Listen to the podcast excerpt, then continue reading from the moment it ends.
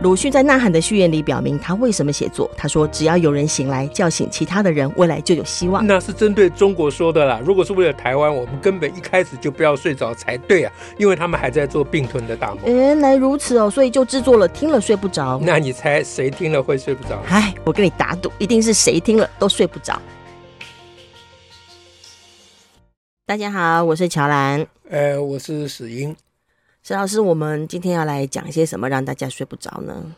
我记得哈，上一次我们有谈一位、嗯、呃，我们师培学员的提问哦、呃，因为有关于我小时候的事情，好像是对，就是关于适应问题啦。对对对，你指明我要回答嘛，嗯、所以我们就讲了一次。可是，可是我记得上次好像学员还有其他有意思的问题，我记不得了，哦、有什么吗？有，有好几个，那有一个是。有一个是他后来提问的，他因为他线上的学员嘛，哈、嗯，他就他就提到说他他在课程当中有听到我们讲的内容，哈，他说他注意到贵校就讲森林小学，又举例讲森林小学的内容，用批判性思考的角度去解读文学作品，好，那时候谈了黄狗妈妈跟大禹出生的故事，他说这样的解读其实不是不可以啊，但是会让阅读文学失去乐趣，而且文学本身就有自己的解读方式。那我想知道的事情是，呃，你贵校有没有开设文学互动的相关课？那要怎么看待体验文学这件事？啊，之后他说，我比较关心的是，如果都用批判性思考的眼光看待文学，那孩子在阅读的时候就只会专注在思考剧情的逻辑啊，那就失去了想象跟感受的空间了。哦，嗯，这是一个。这个问题蛮蛮好的，其实蛮重要的问题，蛮好，蛮好，对，蛮好的重要的问题，嗯，很好的问题，嗯，好，就是就是我我初步是这样想的，嗯嗯，就是所谓批判思考，嗯嗯，其实是指的对于呃各种事物，嗯哼。的呃深层的追究与探讨。好、啊，那各种事物当然包括着，啊、呃，我们这位学员问的就是，呃，就是呃，语文这个文文字之间的逻辑，这当然是其中一部分，嗯，但是应该不只是这一部分，嗯，比如说对于自己的感受，对。啊，也做深层的追究与探讨、哦、，OK，哎，那这个就是已经是刚才这位学员所关心的。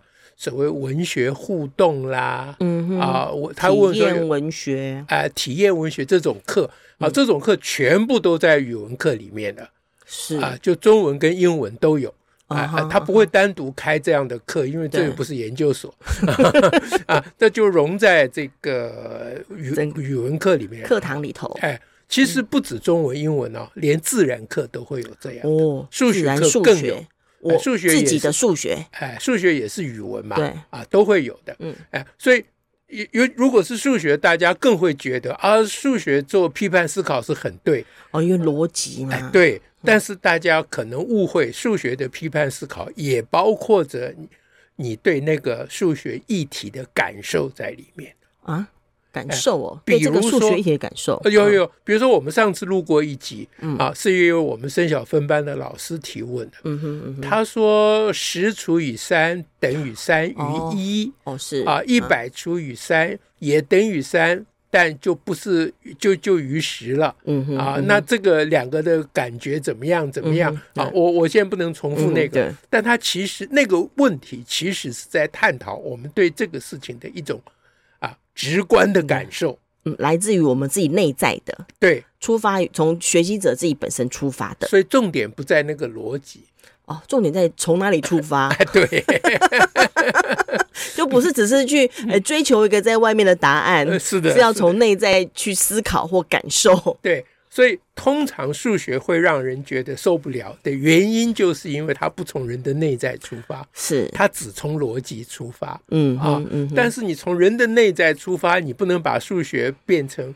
呃艺术欣赏。我感觉这个大约等于三。对对对，大约等于三在数学里面很重要啊，是一种估计，那个叫估计。它有一课专门教，有个课题专门教，课纲里面有的是啊，专门要教估计，就是说。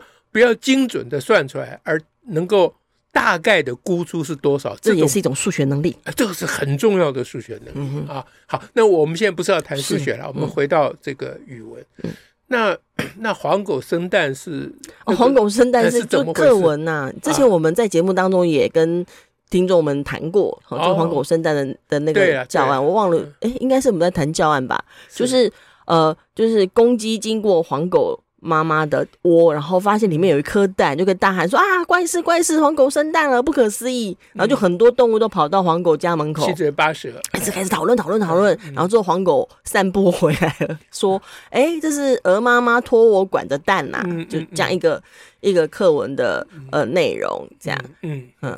那那我们的学员听了这个。呃，关于这一课的教学，他会有个怀疑，就是说，我们追问说，那个黄狗到底有没有说谎呀？对啊，然后那个，嗯、然后还公鸡是否真的知道狗不会生蛋呢、哦，从他讲的话里面，然后呃，那黄狗说那个呃，这蛋是鹅妈妈的，那有没有奇怪的地方啊？啊 比如说追究公鸡是不是真的知道黄狗不会生蛋、嗯、这个问题的背后，嗯哼，是在说。那个公鸡在那边一开始看到呃狗窝里有蛋，在那边大吵大闹、嗯、大叫大喊的时候，它到底是博声量，像某一些人在网络上干的事情呢，还是它真的啊吓到了？哇，黄狗居然会生蛋，竟然会有蛋！哎，对，那你去区分，从这个文文整个文字里面去区分。这个公鸡一开始大喊的时候，内心的动机，嗯哼，嗯哼，这是深层阅读，哎，哦，这不就是文学欣赏吗？嗯哼，哎，那表面上看，他好像是在追求逻辑，好像是在那个在推理呀，而先知道说啊，公鸡可能认定狗应该不会生蛋，所以才会感到奇怪。是，嗯，表面上看好像是摩斯探案，嗯。啊，嗯，其实摩斯探案是，也许也我们也讲过这个话，嗯、不过这是一种幽默的说法，嗯，就你不能当真呢、啊，有趣嘛，哎，对，有趣嘛。那问题是为什么要探案？嗯哼，啊，其实是想要更进一步的欣赏这一篇作品。哦，所以你要进入公鸡的内在。对对，然后后来黄狗回来说这是鹅妈妈托给他管的，嗯，嗯啊，那你要想说黄狗可不可能这个也是在说谎？嗯哼嗯哼。啊，而不是真的鹅妈妈托给他托给他管的，嗯哼，因为有可能是他给人家偷来的，嗯哼啊，哎，那当时我还记得有个质问说，那鹅妈托管。托管你怎么跑的不见了？因为他因为才会这么多人聚这么多动物聚集在门口啊！你害我们在这里扮演长舌妇的角色，是是因为人家托管你，给你托一件事情，你不能忠人之事，哦、是啊，对，对与人与朋友交而不忠乎？你忘记 《论语》里面讲“吾日三省吾身”了吗？嗯、哎。这个全部都是语文课呢。哦，这都是语文课的范畴啊。哎，这是语文课必须要做的是特地跳出语文在做别的事情的练习。但它有个副产品，我们可能呃分享给学员的时候，可能有刻意，我不在场了，嗯、但我猜想可能有刻意强调、嗯、啊，说这一种学习的方式其实是一种媒体试读。哦，在今天认知作战的时代，就是不要任何随便人家讲的话，你不要随便相信。嗯、是因为他这本、啊、这个课文的要旨就会说，不要任意听信谣言。哎、啊，就课本也是这么说的嘛。自己要旨是这么写的。对，那你要你要。学会不要听信谣言，不能只像课本简单讲说，公鸡他们搞错了、嗯、啊，以为黄狗生蛋，黄狗回来作证说不是，是人家托给他。嗯、课本只有这个简单的逻辑，你只有这个简单的逻辑 哦，你其实是没有办法媒体试读的哟。哦、但但所以学员的提问是说，他也他会他说这其实也不是不可以哈，进、啊、行批判、当然不是不可以，但。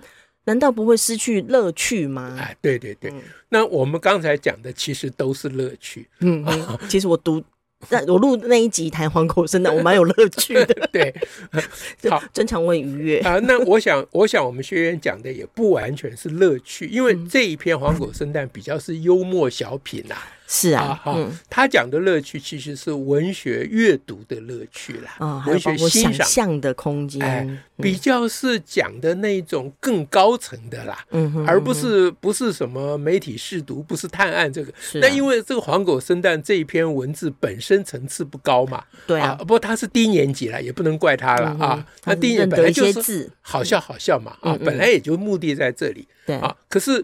如果他说的另外一篇，比如说《山海经》里面哦，就是那滚跟禹的滚跟禹，哎，那件事情，所以那个滚跟雨的一开始就是说洪水滔天，就是。啊发生水灾了。啊。那这个滚呢，去偷了雨哎皇帝的上帝的息壤，息壤是一种可以啊防止水的一个一个魔魔魔有魔力的有魔法的土啦啊，壤就是土啦啊。那偷了这个以后，那去治水嘛，啊，所以当时的问题就是啊啊，然后皇帝就生气了，就派人把他杀死，啊，派人把他杀死。嗯，那因为文字很短，因为文言文嘛，啊，我们特别挑短的文言文，嗯嗯，那长的文言文小孩受不了了，是啊，这样，嗯，那所以当时的问题啊，所谓批判思考的问题，就是说，那滚干嘛用偷的？嗯。啊，那皇帝干嘛生气呀？嗯哼，啊，那小孩一开始都说，那是因为他偷，所以皇帝生气。嗯嗯嗯，那就再追问说，偷了，可是偷了是去救人呐。对呀，皇帝干嘛生气？啊，那这里面就就是因为所有的神话啊，古代的神话，这那一刻重点是在讲，所有古代的神话都是人民的心声啊。嗯啊，所以神话的作者。不可查嘛，它基本上就是民间的传说嘛。嗯、哼那民间所传说，它为什么传这个不传那个？嗯、哼啊，它就是代表人民对于啊所有事物的感受。是，所以它里面的深层的意涵是说，你即使做好事，嗯、如果你夺了皇帝的光环的话，嗯，嗯。啊，就你功高震主的话，哦，你就要倒大霉了，这样不行喽。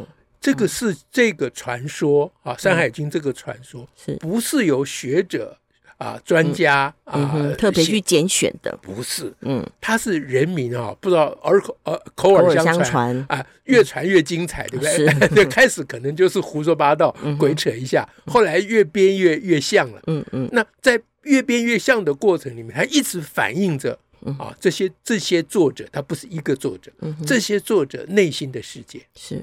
这就是文学欣赏啊！啊，你如果不能够去追问，你去看传统，你去看现在制式的课本，这个在课本里面，这是在高中的教材。嗯哼，你去看高中国文课本里面这个东西，它就是完全都是字面的。嗯哼，它完全没有去探究写作者他想要表达什么。所以如果没有这一层。去进入写写作者要表达什么，或进入那个里面文章里头的深度世界，嗯，反倒会失去乐趣，是吗？不，那就叫做没有乐趣，不是失去乐趣，没东西可以失去，没有东西可以失去，你不能失去一个没有的东西。我就在想说，如果说呃，在教学的人他在教滚这一课的时候。《山海经》这一课的时候，他不是采用这个方式，那他会怎样教？就你想想看，学生一定会觉得很无聊嘛。他就会叫我们翻译，然后记住其壤是什么，然后就大家把它翻译成白话文一遍，然后记起来。然后学生的感受，你可以想象，学生第一个反应就是说：“这种胡说八道的事情，你干嘛跟我讲？怎么可能呢？还从肚子里面生一个鱼？这今天已经是科学的时代了，你还在讲这些不相干的事情哦，而且就无法放到那个时代，无法放到人民的心声去感受了，对嘛？啊，那那要治要治水，不是要不就是疏导法，要不就是 我们都听过什么堰什么堰啊、呃？对，夹击法，怎么有哪有袭壤法？没听过，嗯、对，对不对？嗯、啊，然后这是学生的感受，就是你扯这个陈芝麻烂谷子干嘛？我为什么要读这个？然后老师就说这是中华文化，哦，就是我们要传承的博大精深。你作为中国人，如果连这个都没有都不知道。嗯啊，比如就像你做中国人没有读过朱自清的《背影》，嗯啊，你就不没有资格当中中国人。啊，所有国文教学都是站在这个立场上，这好蛮严重的。这个完全没有文学欣赏。哇塞，对啊，啊，什么什么文学互动、文学体验哪有？嗯嗯嗯嗯。那我们所谓的批批判思考只是四个字嘛，看你要怎么解释嘛。啊，你要把它解释为狭义的。就是在那边追究逻辑啊，或探案，那当然也没有不可以啊。是 啊，但是如果用这些例证来看的话，那我们所谓的呃，我我们的语文教学方法，其实我们也没有强调语文教学只能用批判思考，当然不是这个意思。不过我也我愿意把我们用的各种说法都归到批判思考的名下，然后扩。扩增批判思考的意义跟范畴，uh. 我宁可希望这样做。嗯哼，嗯哼。那我我举一个比较极端的例子。嗯哼，你你文学欣赏，你还有文字可读啊。对啊。那我现在谈音乐欣赏。嗯哼嗯哼。音乐欣赏，你根本没有东西可以读啊。那音乐欣赏只能听着。音乐欣赏读乐谱。啊，所谓音乐体验。音乐互动，哦、你要调动你内在的感受的话，对，那通常通常这种课啊。嗯哼 音乐欣赏课上做的事情就是不断的放那个乐曲给 你听，对。啊，然后告诉你这是什么曲式，这是什么大调，什么小调，嗯、然后作者是谁，在哪一年做的、嗯、啊？我现在举个贝多芬的《月光曲》好了、啊，那就要讲说贝多芬有一天晚上回家，在月光之下、嗯、啊，听到一个一个房间里面有个女孩子弹钢琴、嗯、啊，他就进去看什么什么，然后呼噜呼噜讲一通非常浪漫，然后老师说这只是传说，而且很。可能是当年的这个出版商啊，为了要为了要行行销了，还为了行销所掰出来的。老师说，但是实际上到底怎样，我们也不甚了然啊。讲到这里就可以快要下课，但是跟月光曲一点关系都没有。最好我们大部分是听故事。哎，那我我告诉大家，我们主张的音乐欣赏怎么教？哦，怎么讲？我我先讲我个人的经验。嗯哼嗯，我小时候听到月光曲。嗯哼，第一次听的时候没什么感觉，因为我的工具太差，嗯、就是那个我的唱机是属于那个手提式的，嗯、手提式的唱机啊，放什么？放你你们放月光曲、啊？你们小时候是放录音带还是放呃黑胶唱片？黑胶唱片，手提式黑胶唱片。对对对对对。哦，那通常它的和声是听不见的。嗯啊，因为呃。不是黑胶唱片不好，是我那个就放就无法放出来。那个时候叫做喇叭，没办法那么的清楚精细。那时候叫唱机还是留声机还是什么，我不知道了。Anyway，我第一次听了无感了。嗯，那后来有一次，我们的老音乐老师下课时间，嗯哼，在钢琴上他自己弹，他要等下一节课，他自在那边自自己娱乐，嗯。啊，在那边稍微弹了一下，我刚好在钢琴旁边，嗯哼。那个所有的和声全部就灌进来，你知道啊，那个要用个英文字来讲，叫 overwhelming。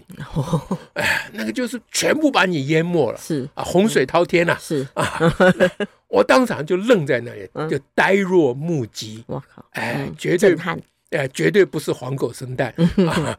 那我想，哇。天下怎么会有这种东西？嗯，我怎么会不知道？嗯，我那时候应该初一还初二啊？嗯哼，嗯嗯，那时候我们那时候还没有国中啦，嗯哼，都七年级八年级，对对对对，七八年级的时候，然后我就跟同学讲起这个。那我们班上有个同学，他是家里有钢琴，我们家什么都没有了，而且他学过钢琴，是，哎，那他说他有这个乐谱。嗯哼，我说你可不可以借我看一下？这样，他第二天就带给我看。你整个动机都来了，哎，兴致都来了。第二天带我给我看，我一看，我就说可不可以借我回去啊？哎，因为当时不是借我回去，当时我在学钢琴，哦，我的程度只有拜耳程度，嗯哼嗯，是最初阶的，开始的。那主要是因为我当时跟我爸爸啊。争吵，我要去考音乐系，我爸爸不让。这我们有一集讲过了，那现在不能重复。那那我爸爸，因为我跟我爸爸说，你你不让我。去考音乐系，我爸爸说准备你思考一年以后才要去考，嗯、那时候再决定。嗯、我说可是，一年后我已经来不及了，因为他会考钢琴，我根本没有学过钢琴，嗯、所以我爸爸支援我学钢琴，嗯、还学和声等等、嗯、啊。所以我正在那个时候，嗯、所以我那时候是跟我们附中的音乐老师，就是我刚才讲的那位音乐老师学学钢琴，然后运用的是学校音乐教室的钢琴。哦、是。哎，音乐老师把钥匙借给我。嗯哼那我拿了乐谱，就在那个音乐教室就死 K 这一首。哇！以我的程度是根本不可能弹这一首的，我才拜尔第一册。是，但是我不管，要照练。我非要把它弄出来不可。嗯，好，这有我的这些经验，是，所以你要要谈文学欣赏、艺术欣赏的课，嗯、首先老师自己要有过感动，是啊，不然的话，你不管用什么方法，都是隔靴搔痒了啊。那批判思考要放在一个这样被感动过的老师的手上，嗯、我不管你是批判思考还是摩斯探案，嗯、他绝对是啊非常非常好的文学或艺术欣赏的课啊。好，那我还没有讲要怎么教。对，我我正想问你说，那音乐要怎么教 教法？好，我简单讲，因为我们时间已经快要没有了。嗯，我简单讲，嗯，就是比如说，至少有两个方面。嗯哼嗯哼。比如说，如果让我教这一首，嗯哼嗯，以我这种很破的钢琴程度，嗯哼，我现在还会弹哦，我别的都不会，连贝尔我都不会了。可这一首我还会背。月光，我会会我会背啊。只要有看到钢琴，我都要坐下去弹这一首，啊，就是那真是挥之不去啊！啊，那那那我我怎么教啊？这有两种办法。嗯，第一种是教表现。嗯哼，哎，就是 比如说我我播放阿格利西的录音带给大家听，然后我马上播我自己弹给大家听。哦，对比，对我我只要弹。呃，第一乐段就好了，嗯、第一主题之前的分散和弦、嗯、啊，不，整首都是分散和弦啊，那个分散和弦简直、嗯、啊，那真巧妙到难以言传，那真的是不是用语言可以形容的。是啊。音乐嘛，你如果用嘴巴可以讲，那就不叫音乐了，很难了。啊、音乐本身哼的也不算，哎、啊，不算。音乐本身，因为哼的你你根本没办法，你哼个分分散和弦给我们听听，听不见嘛。对不对？好，那那那就是就是你要用各种方法，嗯，让你的学生能够体会到，嗯哼这个音乐的厉害在哪里？OK，哎，所以这种对比，对比，所以我一谈，你跟阿格利西一比，这事情就昭然若揭。哦，哎，那接着就是要讨论这当中的差别吗？他听到的感受吗？我知道这个很难，嗯啊，因为在音乐的层次上，我想下面要讨论。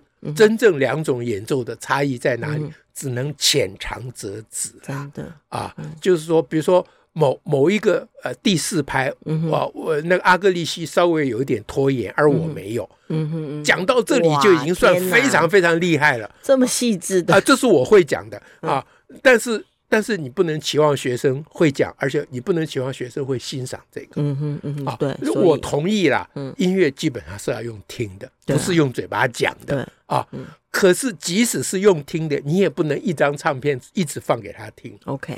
你得把我的唱片，我的即席唱片，我的 improvisation 即兴演奏，呃，插进去，让学生做个比较，然后稍微做一点点讨论，引发那个兴趣。对啊，那他没有感受的人，其实你很难叫他有感受。你就透过这些方法，这些方法我把它叫做批判思考。OK，好，也是可以进行在像这样音乐这样无形的批判思考，重要就是对比啊。上，嗯，对不对？啊？那对比到什么程度，分析到什么程度，这个要看状况了。啊，要看题材，要看学生的对象，还要看老师自己准备到什么程度。啊。那我还有第二个手法哦，赶快讲哦。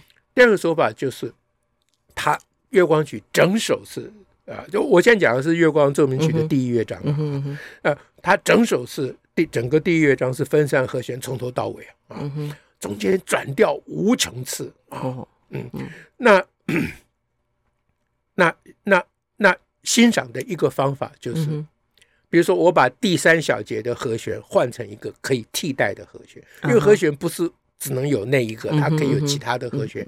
啊，我把它替换一个和和弦，我弹给你听。哦，跟你原来贝多芬写的你你对比，又是个对比，对。不是演奏方法的问题，是我直接改这乐谱。嗯哼，嗯哼，你一听你就知道你想打我，就是不一样的。你想打我，你绝对想打我。嗯哼，说你亵渎先贤啊，污蔑缪斯啊，你怎么可以干这种事啊？嗯哼，这我偷偷干过，我吓坏了。我自己偷偷把那和弦稍微改一下，只改一点点，我就受不了。发现不对了，我受不了，我受不了。我说这这这这事情，这种事情不是人可以干的啊。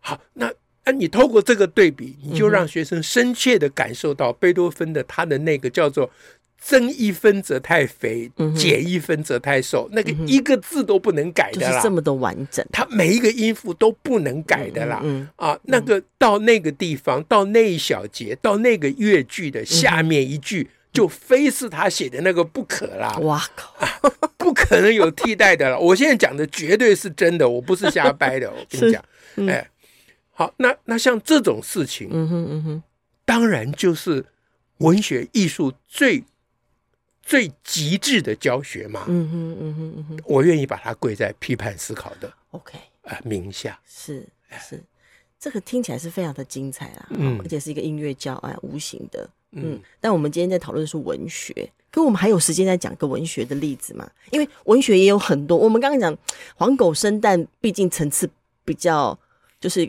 有呃好笑好笑而已、啊，它就是媒体试读课。对，但是我们有 很多文学作品确实会在文学课当中出现。这样子，我们先预告，因为今天时间太长，嗯、我们先预告。其实我心中。一听到那个我们那位学员问我，马上就想要提供这个例子、uh huh. 啊。但当时在那个我们的试配课里面，可能没有提供这个例子。嗯、这个例子呢，是我们一位三年级国语课啊，我们现在已经改名叫中文课了，因为我们被家长抗议、嗯、啊，说你们不能把那个国语课叫国语，嗯、那个不是国语啊。好，我们说好，那就叫中文啊。所以我们现在有时候嘴巴改不过来哈。呃，我们那个中文课的。三年级的老师，他居然要选一段《红楼梦》。《红楼梦》哦，对，我三年级哦，哎，我一听他的提议，我就翻脸了。我，我说六五六年级，我都一直想要啊提想要选《红楼梦》的某一些题材，嗯、我都不敢。嗯、你三年级你敢？你吃了豹子胆你？嗯、啊，嗯、他很坚持，他说这叫因材施教。我说什么？他说他。说那些三年级的孩子吗？对，他说他那个三年级那一班哦，嗯，那一段时间就是有很多彼此斗来斗去啊，嗯、内心的、嗯、很多内心戏，内、哦、心戏哈、哎，就就有一点这个暗潮汹涌，哎，贾宝玉跟林黛玉的味道，当然还没到啊啊，因为现在小孩子情窦初开的时间提早了嘛，嗯那他很 care 这件事情，他觉得他们。呃，就是他班上的这个三年级的小孩，嗯、那个有一点受到，比如说抖音啊什么东西、这些东西的危害、嗯、啊，没有好好的发展感情，所以他要弄一段《红楼梦》啊。我说好，拜托你告诉我你要选哪一段。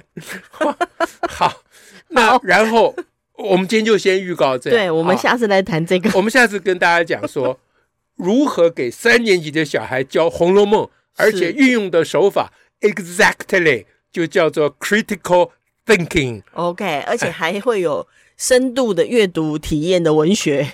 是的，OK，好，这个今天时间不够了，对啊，请大家原谅，就下回喽，下回喽，嗯，感谢大家，呃，期待《红楼梦》，各位，拜拜，拜拜。